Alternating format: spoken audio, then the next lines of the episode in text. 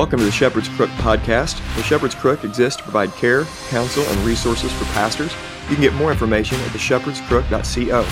My name is Jared Sparks, and I'm a pastor coming alongside other pastors, reminding them of the chief pastor.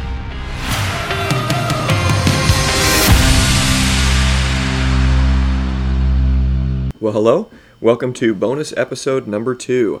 I want to talk to you today about premarital counseling and doing wedding ceremonies. I have made a lot of mistakes along the way, and I hopefully want to save you from making those same mistakes. Let me pray, and then we'll get into seven tips about premarital counseling and wedding ceremonies.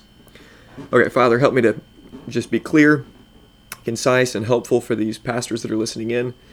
And I ask that many weddings and couples that these pastors get to officiate weddings for would be encouraged by the gospel of Jesus and would be strengthened by the information and the help they receive from this very episode.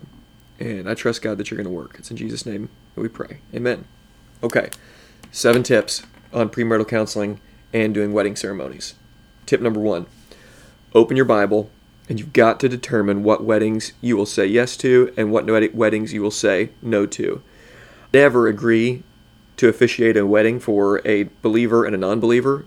I mean, those are things that you have to be settled on. Two people are not to be unequally yoked. Just say sorry. You have to be okay with telling people, I don't feel comfortable with this. Um, one of the things that people have been freaking out about over the last few years have been being asked to do same sex weddings. And I just want to tell you this, Pastor, you are free to say no to anyone who asks you to officiate their wedding. I've had to say no to countless number of people who have come to me, just heterosexual couples who have said, I want you to officiate our wedding, and I've just said, sorry, I can't. At least, I would say coming up on 10 people at least, 10 couples who have asked me, and I've said, I'm sorry, I don't feel comfortable doing this, or I'm sorry, I can't do this, or just for some reason, I just can't. So you've got to be comfortable with that. Say no to believer and non believer and then just also determine if you're going to officiate weddings for non-believers like two non-believers i know some pastor friends that are okay with officiating weddings for non-believers i am not i will only officiate weddings for believers and anymore i just officiate weddings for people that are in our church i don't really feel comfortable doing weddings for those who are not in our church. I've said no to family members. I've said no to friends that I played high school ball with. You've just got to find out with your Bible open where you land on who you feel comfortable uh, marrying and who you don't feel comfortable marrying. So open your Bible and then grow a backbone and stick to your convictions on this. Don't bend, because if you bend your convictions years later, you will think about and remember those weddings you officiated. I still uh, have some people that I think about weddings that I should not officiating that, that crashed and burned, and I should I should have said no. So you have to grow a backbone and stick to it.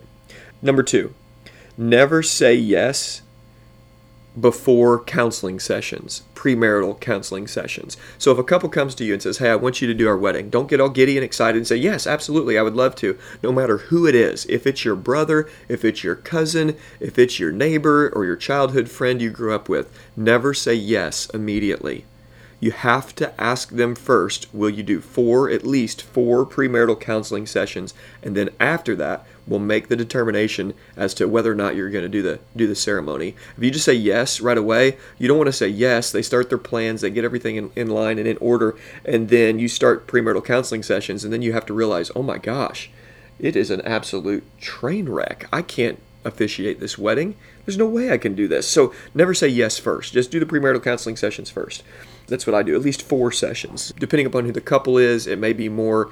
Um, usually it's never less, but at least four. Uh, tip number three find good material for the couple and you to go through. So, with every couple, I take them through the Bible together. So, we'll study Genesis 1, 2, and 3, and then Ephesians 5 together. And I'll make them, you know, do that, underline it, write out every question, you know, I'll say, hey, this week, this is your homework. Go sit, pop some popcorn, make some coffee, and you read these passages together and you talk them, talk about them, and then write down every question that you have, and then we'll talk about that when we get back together uh, the next week or two weeks down the lo- down the line, just whenever the next session is. And then I will also include in those four sessions, in one of those sessions, we'll, we'll talk through The Meaning of Marriage by Tim Keller. I will make them have some skin in the game. They'll have to buy the book and they'll have to read it together. And then I will also have some sermons for them to listen to. So I will have pre-selected sermons depending upon the couple, and I'll do the same thing. I'll say, you know what, put a get a boom box out or your iPad or your phone and make some popcorn, get a soda, get some coffee, and sit down together and just listen to the sermon together. Make it fun, and then we'll talk about it. You don't have to agree with all of it, but we'll talk about it. And so I will give them content, and um, there will be some similarities from couple to couple, but I will make sure that they are challenged to think through marriage biblically, think through what they're doing biblically. And then after that, we determine whether or not we will do the ceremony after those sessions. And if things go well, then I'll say yes to doing the doing the ceremony, doing the wedding. And then um, I will also at that time ask them for homil- homiletical freedom. So I have to have freedom on the content of my seven to ten minute homily during the ceremony. And I think you do as well. You need to get freedom to preach the gospel, to talk to them from the Bible. And that's why it's crucial to, to officiate weddings for, for couples that are believers and who believe in the authority of the word. So get homiletical freedom. Okay, tip number four uh, details. You got to ask questions. Okay, when is the date? You got to know the date of the ceremony and you got to get it on your planner. Put it in your planner. And then you have to know is there a wedding planner or not? Okay, my first funny story here, the first wedding I ever did, uh, there was irony to it because it was in a uh, old uh, cemetery, like chapel building, and we got there to the rehearsal, and they all looked at me and said, "Okay, what do we do?" And I had no idea that I was the ceremony planner as well. I was the wedding planner. Because I hadn't met with them beforehand, I didn't know that it's going to be crucial for you to ask those questions and get those details. Is there a wedding planner or not? And then, most likely, the couple is going to need direction on the order of service. So you're going to need to get different options because in a Christian marriage ceremony, there are certain things that have to be there and then certain things that are optional. You need to give them the options of what their ceremony is going to be and help them build out the order of service. They don't need to do that alone. You can help them with that and give them options. You can write these out, or you can look at these online, or send them to websites for them to look, but make sure you make the order of service together. Give them options. And then also, you need to remind them about the marriage license. You don't need to get to the wedding and the couple not have the wedding license and then be thinking, oh, I thought you were going to do that, Pastor. Make sure you get that in line. And also, this is another important note you need to make sure you know what to wear they're going to ask you or to either you know to to get the flower or whatever that's called the little thing that the men's men wear. I can't think about it right now uh, think of the word but the little flowery thing on the lapel you need to ask if you need to wear a certain color tie or if you can just wear your normal black suit or just whatever. Ask them what to wear. Okay number five. Tip number five the rehearsal. The rehearsal. You need to be there on time make sure you're not showing up late. You don't need to be panicky. Make sure your hair is done well, that you're looking sharp, and you get there and you're not rushing out of the car. When you get there, be an agent of peace. It's already chaotic.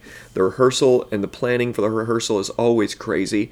It never seems like it's going to go well. And it the first couple rehearsals they don't go well. Nobody's like knows exactly what to do, but it ends up working out the next day. So you need to be an agent of peace when you get there. So make sure and be there on time.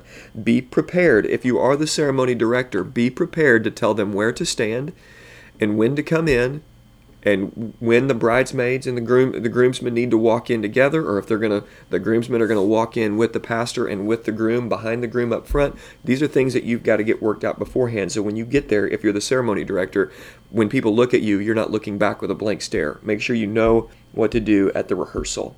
And then be rehearsal. Be, ask if they want you at the rehearsal dinner because sometimes they want you to pray over the rehearsal dinner. Just ask these questions. Sometimes they do want you there, sometimes they don't, but just be available to do that. Number six, tip number six on the wedding day. Make sure during the ceremony, again, be on time, be prepared, make sure everything is written up, drawn out, get a you know, kind of a black journal or something that you can have everything consolidated in that black journal. You don't need a Bible and a notepad because when you're standing up there, if you have you only have two hands, and I made the mistake of having a you know a Bible and pieces of paper and a journal the first few ceremonies that I did, and I didn't just didn't have the hands to do it. And so make sure you have just one wedding journal, get a moleskin or something, and then make a copy of your Bible verses that you're going to be doing, and then literally go to a copy machine, copy it, and then tape it in your journal so you have everything consolidated on just two pages or three pages max in your journal. So you're able to look up, look very professional, look very nice. If you want, you can get a bigger kind of leather binder, but just get something to where you don't have multiple items that you're having to shift around between hand to hand during the wedding ceremony day be on time, be prepared, make sure you have that journal or have that all consolidated into one thing, and then make sure and give them Jesus during your time to speak to them. Give them Jesus. This is about Christ and the church. Ephesians 5. This whole wedding is about Christ and the church. So don't miss the gospel. Don't miss the gospel. Make sure and give them Jesus. And then, number seven, tip number seven, you got to make sure about the this is post ceremony you got to make sure to fill out the marriage license appropriately. You're going to need to do some study. In illinois here's how it works it's really weird and, and marriage licenses are different from state to state and county to county. I didn't realize this. The first couple weddings that i did i had to call people and ask literally as we're at the table filling out the ceremony or the uh, the license hey how do i do this? Because it's so confusing. I mean it's like calculus or something. And so you need to research beforehand and ask around, ask some pastors who have done some ceremonies before, ask around beforehand, what am I supposed to do? How am I supposed to fill this out? Go to the county, look it up online, but make sure you don't uh, you know, you're again, you're not looking at them with a blank stare when they give you the marriage license. And then ask them, this again, post ceremony stuff, ask them if you were to turn it in or if they're going to turn it into the courthouse. Because I've had couples who had wanted me to turn it in within 10 days. It's got to be 10 days or a week, depending upon your county. And then couples who just said, hey, I'll take care of this, or my mom and dad is going to drop it off, or just whatever. But make sure you have that in line. And folks, that is the seven tips that I have for you about premarital counseling and wedding ceremonies. I hope they were helpful. Thank you for listening. For more information, please visit theshepherdscrook.co. For care and counsel, please call, text, or email to set up a session. You can follow The Shepherd's Crook on Twitter, Instagram, and Facebook. And please consider sharing this episode and leaving a review on iTunes or whatever other podcast platform you use. And let me encourage you to remember Jesus Christ.